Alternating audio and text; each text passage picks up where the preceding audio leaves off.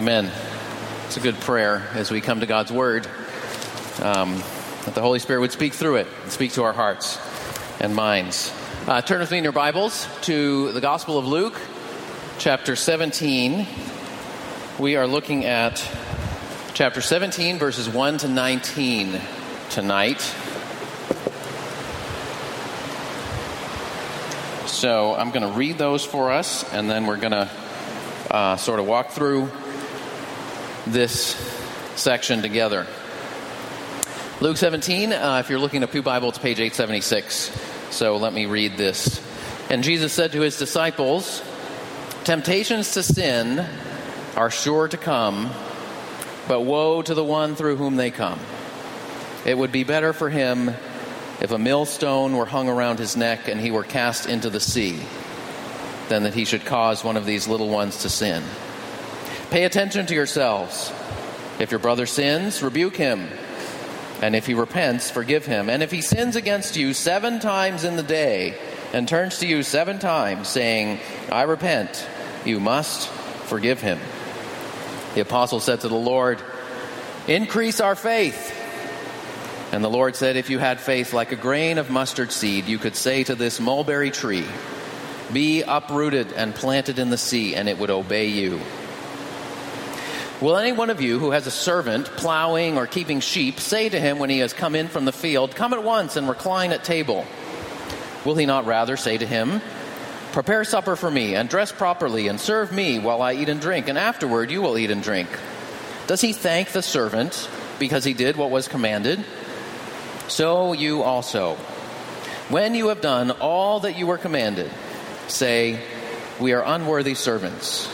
We have only done what was our duty. On the way to Jerusalem, he was passing along between Samaria and Galilee.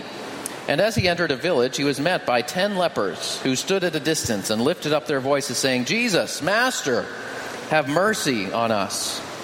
When he saw them, he said to them, Go and show yourselves to the priests. And as they went, they were cleansed. Then one of them, when he saw that he was healed, turned back praising God with a loud voice, and he fell on his face at Jesus' feet, giving him thanks. Now he was a Samaritan. Then Jesus answered, Were not ten cleansed? Where are the nine? Was no one found and to return and give praise to God except this foreigner? And he said to him, Rise and go your way. Your faith has made you well. So, this summer, we've been doing a series in the Gospel of Luke, the middle section, and we're coming toward the end. We have about a month to go. Uh, we'll go to the end of August uh, to chapter 19, but we're most of the way through. And so, as I was preparing for tonight's sermon, I looked over the last six or seven chapters that we've been reading, just to sort of see you know, are there some themes, major themes that stick out, and, you know, might they happen to appear in our passage tonight? Uh, now, if you are here for the first sermon in this series, uh, Pastor Nick mentioned two themes that Jesus is trying to teach his disciples as they're going along the road up to Jerusalem. And the first theme is priority.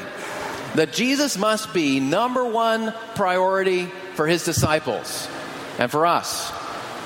That's the first thing Jesus taught them when he called them, Follow me.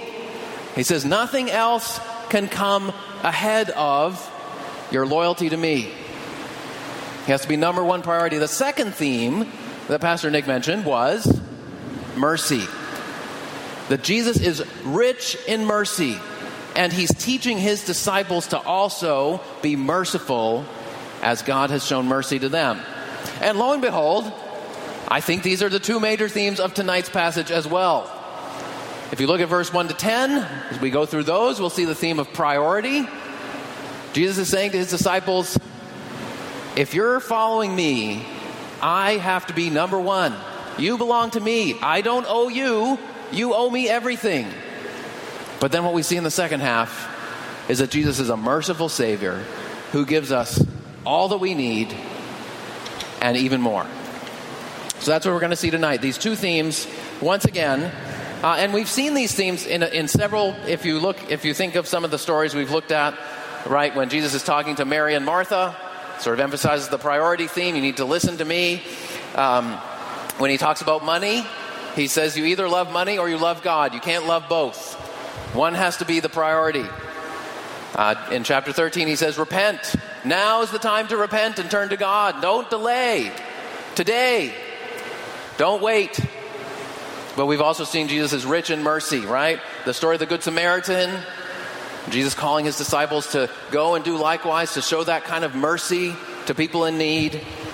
Uh, we've seen uh, chapter 15, right? The story of the lost sheep and the lost coin and the lost son about God seeking out the lost and bringing them home. And that's what Jesus came to do to seek us out when we were lost and bring us home by his mercy and grace. And back in chapter 12, he said to us, Don't be anxious because you have a heavenly Father who loves you and knows you and will provide for you. So, again, these themes have come up a lot. So, I think it's one of the major things Jesus wants us to go away with and that Jesus wanted to teach his disciples during this long journey they were taking to Jerusalem. Uh, so, let's look at these themes uh, in turn. Uh, first, the theme of priority, uh, verses 1 to 10. Uh, now, if you if you read uh, verses 1 to 4, so you got verses 1 to 2 talk about temptations to sin or he's uh, uh, causing others to sin. Verses 3 and 4 talk about what if someone sins against you. So sort of sin going both ways, right? Don't he's if there's a warning, don't cause others to stumble. Don't ca- don't lead other people astray. And Jesus gives a very strong warning. He says it would be better to be drowned in the sea than to lead somebody else into sin. Because sin is that dangerous. It's that spiritually perilous. It will lead to death. And Jesus is saying, be careful. God's called you together as a, to follow him together so be careful that you don't lead others astray, but instead lead others closer to Jesus. Uh, and uh, we see, for example, the Apostle Paul applying this principle. If you read in Romans 14, we're not going to go there, but that's one place where the Apostle Paul applies this principle and reminding uh, the Christians in Rome.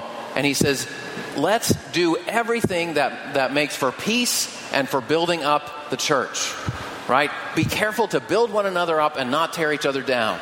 Uh, and he, he uses the same thing. Don't be a, don't cause your brother to stumble because Christ died for your brother. Uh, but in verse three to four, we see um, how Jesus tells us to respond if somebody sins against us. Right now, again, Jesus is realistic here. He doesn't say, "Well, if you're going to be my followers, you've got to be perfect." He acknowledges, you know what? Somebody's going to sin against you, and temptations to sin are sure to come. He's like, he's being very realistic. If, you, if you're looking for the perfect church, uh, you'll never find it, and if you ever found it, you'd spoil it. So, it, right? So, that, uh, Jesus is very realistic. He says, you know, we're going to have to deal with things, right? You might have a brother or sister in Christ who sins against you, who wrongs you, right? Maybe they lie to you, maybe they uh, gossip behind your back. Maybe they just are mean to you. Um, right? There's uh, maybe uh, whatever. They get angry and blow up at you. There's going to be issues, right? And Jesus tells us how to deal with them. And he says two things. He says, first, if your brother or sister sins, rebuke them. Now that means don't just sweep it under the rug, right? And don't be angry on the inside and say nothing to the person. Jesus says, no, there's a way to deal with things. Actually, he's, he's following uh, what God had already said to the Israelites in the Old Testament in Leviticus 19:17, where it says, don't hate your brother in your heart, but frankly rebuke him or her. Okay? Uh, so don't sort of nurse a grudge against somebody who's done you wrong. Go to them. And Jesus says the same thing in Matthew 18. He says, go to them and and rebuke them. And do that in love right? Of course because of course you can you can go and rebuke somebody in a very angry and hateful spirit. And if, and jesus is not encouraging that. Um, so he says we should we should go to you know if somebody has offended you or wronged you go to that person and say you know this is this really hurt me when you did this or when you said this. And, and, and then they have an opportunity, it gives them an opportunity to say, I'm sorry. I really didn't mean that. I was, I was wrong. And Jesus says, if they do that, forgive them. Now, sometimes we get confused about what forgiveness is. The word forgiveness is a word that means to release, it means to set someone free. It's the same word for untying a knot or taking a chain off of someone, let, letting them, setting them, uh, releasing them. Right? So forgiveness means releasing someone into God's hands and not trying to punish them or hurt them or pay them back yourself. That's what forgiveness means. Forgiveness doesn't necessarily mean that you completely forget what happened. Although sometimes in God's mercy, sometimes that can be a good thing eventually. Although sometimes it's sometimes we need to remember what happened. Um, uh, forgiveness isn't denying that something wrong happened. It's not making excuses, right? Again, Jesus says, "Go and if someone sin, if someone really wrongs you, uh, go and rebuke them." Right? Now, of course, there there is a time to overlook. Right? Sometimes people say something minor and you know they weren't thinking, and sometimes it's sometimes it's best you just overlook it and you forgive and you go on, and it's not a big deal. It's a little thing. But Jesus is saying if it's a bigger thing, you know, if there's a real sin, a real wrong, then deal with it but be willing to forgive. And Jesus even says if they sin against you seven times in a day, I mean, have you ever had somebody sin against you seven times in the same day? If you have kids, maybe, right? Like, some, I mean, kids can do that, right? But the other thing about kids is they can, they can, they can say they're sorry and actually mean it. Even if they, you know, kids go back and forth real quick. Um, Anyway, but Jesus says, You must forgive. Jesus is saying, As my followers, you don't have an option to decide, well, maybe I'll forgive them or maybe I won't. Jesus says, You must forgive. Forgiveness is hard, right? It's not easy, but Jesus is saying, You must forgive. And then verse 5, the apostles respond. You see what the apostles say when they hear this? They say, Increase our faith. Help us. Boy, that takes a lot of faith to, a lot of trust in God to be able to do that. And Jesus says, even if you have just a little bit of faith, just a little bit of trust in God, God can make powerful things happen. You don't have to have a whole big handful of faith. You can even have a tiny mustard seed. And if you have just a little faith in Jesus, and if you act on that faith, God says, Jesus says, amazing things can happen. We'll actually see later in our passage uh, and some amazing things happening uh, through when someone has faith. Um, and uh, but we'll get there later. So uh, so then, so 7 through 10, right? So Jesus has these high standards, right? Don't cause someone else to sin, rebuke, forgive whenever someone repents, even if it's seven times in the same day. And the apostles say, please help us increase our faith. And Jesus says, even if you've got a little faith, you can do it, uh, or God can do great things through you. 7 through 10, uh, Jesus sort of gives a, a parable or a little image, a story that would have made a lot of sense to people back then. Um, because Jesus was talking about a master and a servant. And um, let me just explain a little bit of uh, what that might have looked like. So, in Jesus' time, there were a lot of different kinds of servants who did a lot of different kinds of jobs cooking, gardening, cleaning, uh, teaching, um, working in the field, managing finances, all kinds of things. Uh, uh, but the, the word that's translated servant in this passage isn't just any kind of hired worker, it's a word that means a bond servant. That means someone who belonged to someone else. Um, and someone who was completely dependent on their master to provide for all of their needs.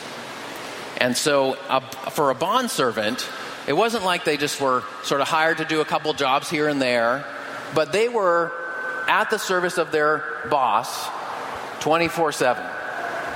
Right? And so Jesus says if, if you have a bondservant, you know, working in the field, plowing, keeping sheep, um, and he comes in after a hard day's work, his first priority is get the dinner for the master on the table. Right? Um, not feed himself. And uh, so, the, so the servant's priority, the bond servant's priority was to please the master and not himself. And uh, the servant's own needs came afterwards.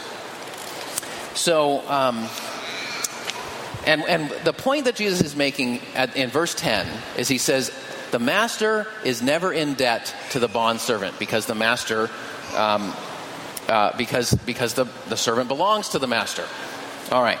Now, let me just stop for a minute and address a question that might have come up when we're talking about masters and bond servants, right? Because we all know that slavery caused a whole lot of trouble in the ancient world and in the modern world, and it still does today. Uh, there's there's still slavery in many parts of the world, um, and and there's there's trafficking in in all kinds of all kinds of slaves today. Uh, that is very oppressive and damaging. And so let me just say the Bible, uh, Jesus, is, Jesus is using an image that would have made sense to people in that culture. He's not saying that's how things should be because it's, if, it's interesting. If you look at the Bible, Jesus says to his disciples, You're all bondservants of God. And he also says, You're all sons and daughters of God through, through Christ. And so, what he says to basically all of us is that, in one sense, we're all slaves who belong to God and don't have, and, and, and nothing belongs to us. In another sense, he says we're completely free. We're completely free through Jesus. And so, what it, if, if you understand those two things, it actually levels out the playing field because you realize when you look at somebody else, I'm called to serve you. Even more, just like a bondservant would, we're supposed to serve their master, I'm supposed to serve you as my brother or sister in Christ. And if you look at somebody else, even the lowest person on the totem pole in society, you think they are. This person is a son or daughter of God who is free and who is uh, loved by God. And if and so it actually, uh, in the long term, um, it sort of levels things out right? And makes us realize, well, there actually maybe shouldn't be this sort of master bondservant thing because Jesus is saying it's actually more, more about our relationship with God. Um, so let me just say that because that's a, that's a that's a question a concern that comes up when we when we hear about servants and masters, um, and and what Jesus is saying there. But what the the point that Jesus is making is that we belong to Jesus if we're his disciples. Um, and that that what, what he's saying is God doesn't owe you something. And I think a lot of us sometimes think that God owes us something. And Jesus says, No. I mean, God created you out of nothing. He doesn't owe you. You owe Him everything you have. And Jesus says, don't think that you can sort of do some, do some good things and get extra credit with God that sort of balances out some of the bad things you've done. Jesus says, no, no, no, you belong to God 24 7. You owe everything to God. God doesn't owe anything to you. And if you're one of Jesus' disciples, you have to know that. That God must be number one priority above everything else. That God doesn't, God is not in your debt. Um,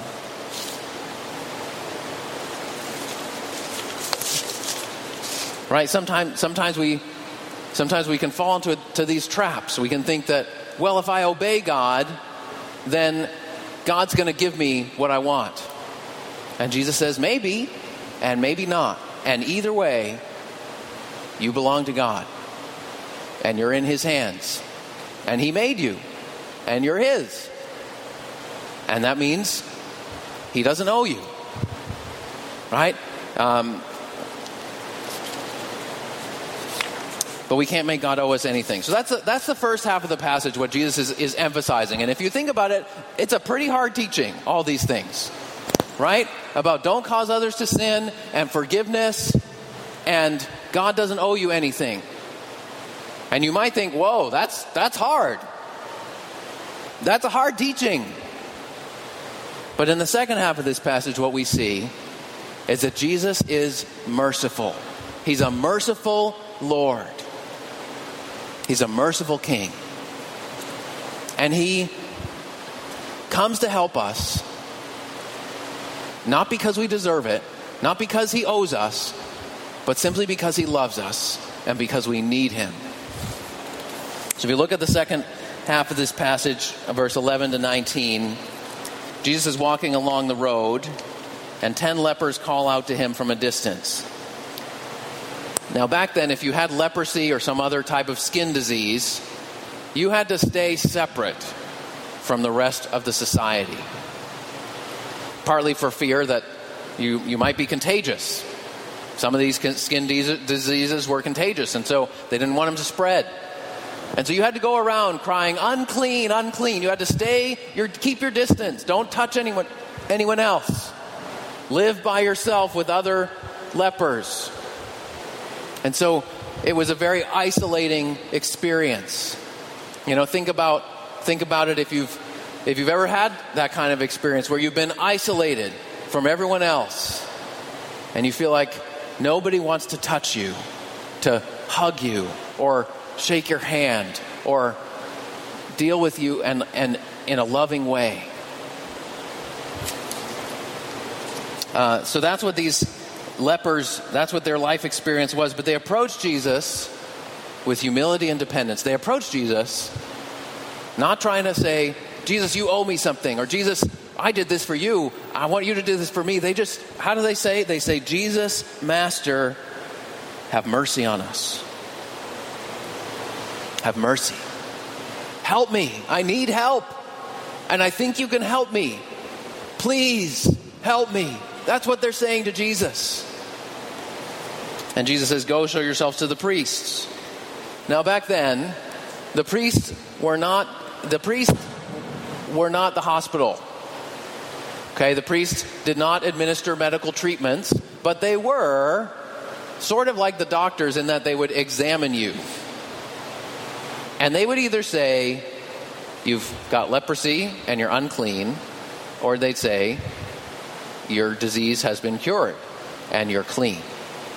And they were the ones who had the right to say one way or the other, and what they said went. So Jesus says, Go show yourselves to the priests, which is interesting. That's sort of a hopeful word. It's sort of like saying, Go to the doctor, and it's sort of like you, you, the doctor has said, You have this disease. And Jesus says, No, go back to the doctor and have him check you out again. I mean, the only reason you go back is if you might actually be better. So it's a hopeful word Jesus gives them. And so they leave, and as and it says, as they went, they were cleansed. And nine of them, seems like, just go on their way. But one leper turns around. And he doesn't go to the priest in the temple, but he comes back to Jesus and he makes a big scene. Now, why does he come back to Jesus? Now, when I was a kid, my parents read me this story, and they basically used it as a way to say, here's why you always need to say thank you to somebody who does something nice for you. Right? Nine of them got something good, and they went on their way, and they were ungrateful, and one of them was grateful. And you need to be grateful. Now, that's true, but that's actually not most of that's that's missing a big part of what's going on here. Because back then, the rule was you have to go to the priest. And the priest is the one who says you're clean. And the priest lives in the temple, and the temple is where God's presence is. And so you couldn't just decide not to do that. So why does the guy come back to Jesus? He comes back to Jesus because he sees that Jesus isn't just another man. He isn't just another person who did something nice for them. They come back, this man comes back to Jesus and he falls at his feet. He worships Jesus. It says he gives praise to God and he kneels at the feet of Jesus. It's almost like he's saying, he's worshiping God as Jesus. It's pretty surprising. You see, what he realized is that Jesus is the one who can make us clean and declare us clean. The priest. And Jesus is the temple of God, the place where you can come and worship God. And he realizes the priest in the temple in Jerusalem, I found a better priest and a better temple. And it's all right here in Jesus. And so he comes and he worships Jesus and he bows down before him and he thanks him. Says, Thank you so much. You're the one who made me clean. And you can make me clean before God and before men forever.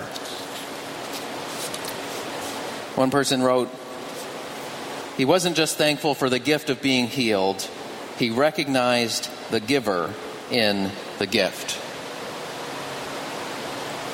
He recognized that Jesus was the healer, and Jesus was the priest, and Jesus was the temple.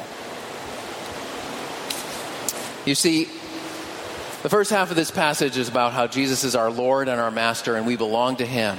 And He doesn't owe us anything. But the second half of this passage is about how Jesus did what He didn't have to do to heal us, to cleanse us, to forgive us. You see, at the end, what Jesus says to this man he says, Rise and go your way. Your faith has made you well. And that word can also be translated, Your faith has saved you. This man doesn't just get healed, he gets saved. That means he gets forgiven of his sins and put right with God through Jesus.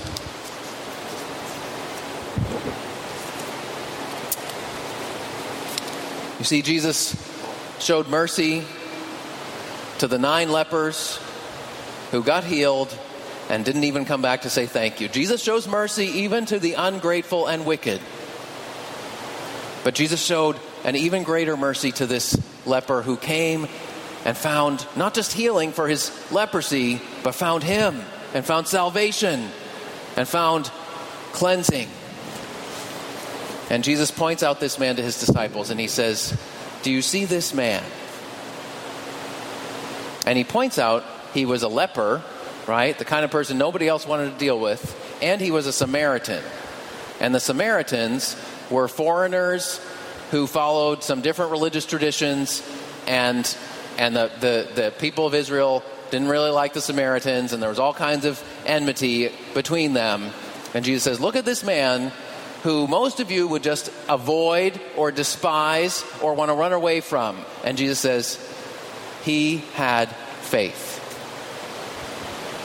You just asked me, increase our faith. You just said, give us more faith. And I'm showing you what faith looks like. Faith looks like coming to Jesus and saying, Jesus, Master, have mercy. I need you. Help me. You can. And faith looks like not just getting healed, right? You know, all kinds of people can get healed, who don't actually come back and thank Jesus. People can get healed by Jesus and not be in a right relationship with God.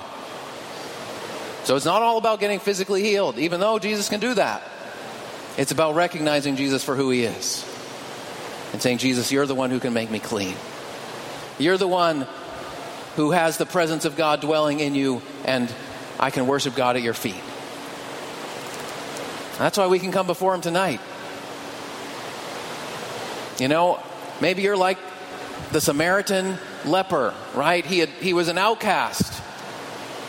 He was rejected by other people. Maybe he had failed in his life. And Jesus comes to him, and Jesus heals him. When he calls out for mercy, he listens, and Jesus answers. And so if you can identify with the Samaritan, the leper man, Jesus says, Come to me. If you call to me, I'll answer. Cry out for mercy, and I'll, I'll draw near to you. And that's what it means to have faith.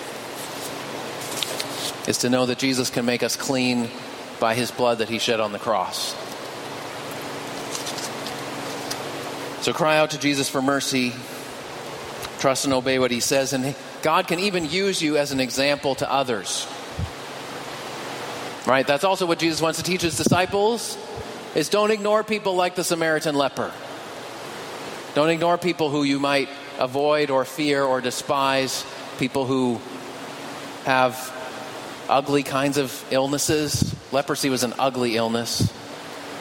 People who are foreigners, right, from all kinds of different walks of life.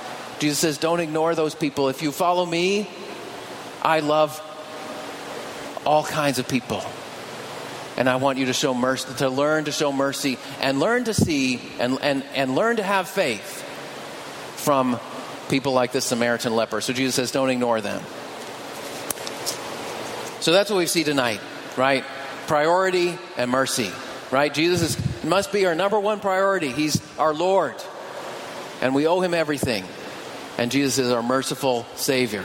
And we can count on him and we can call out to him for mercy and he'll hear us. So let's pray that we would that those truths would come home to our hearts tonight. Lord Jesus, we thank you for who you are. Lord, tonight we just uh, want to acknowledge you as the Lord over everything, as the holy God, as our rightful master. Lord, you created us, you made us. We wouldn't exist without you. You sustain us every day, you give us everything we have. Lord, we owe everything to you. You don't owe anything to us, but we thank you that you are a merciful Savior. And Lord, we pray that we would draw near to you because you are a merciful Savior. Lord, you are not just someone who demands our everything, but you are someone who has given everything for us.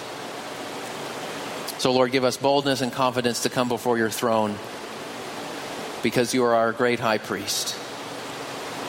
And when we come to you, we worship at your feet and give praise to God Almighty. Lord, we pray that you would teach us these things so that we can be your disciples, so that we can be, so that we can live with you as our number one priority, and so that we can rest confidently in your mercy and know that and, and extend that mercy to others. In your name we pray. Amen.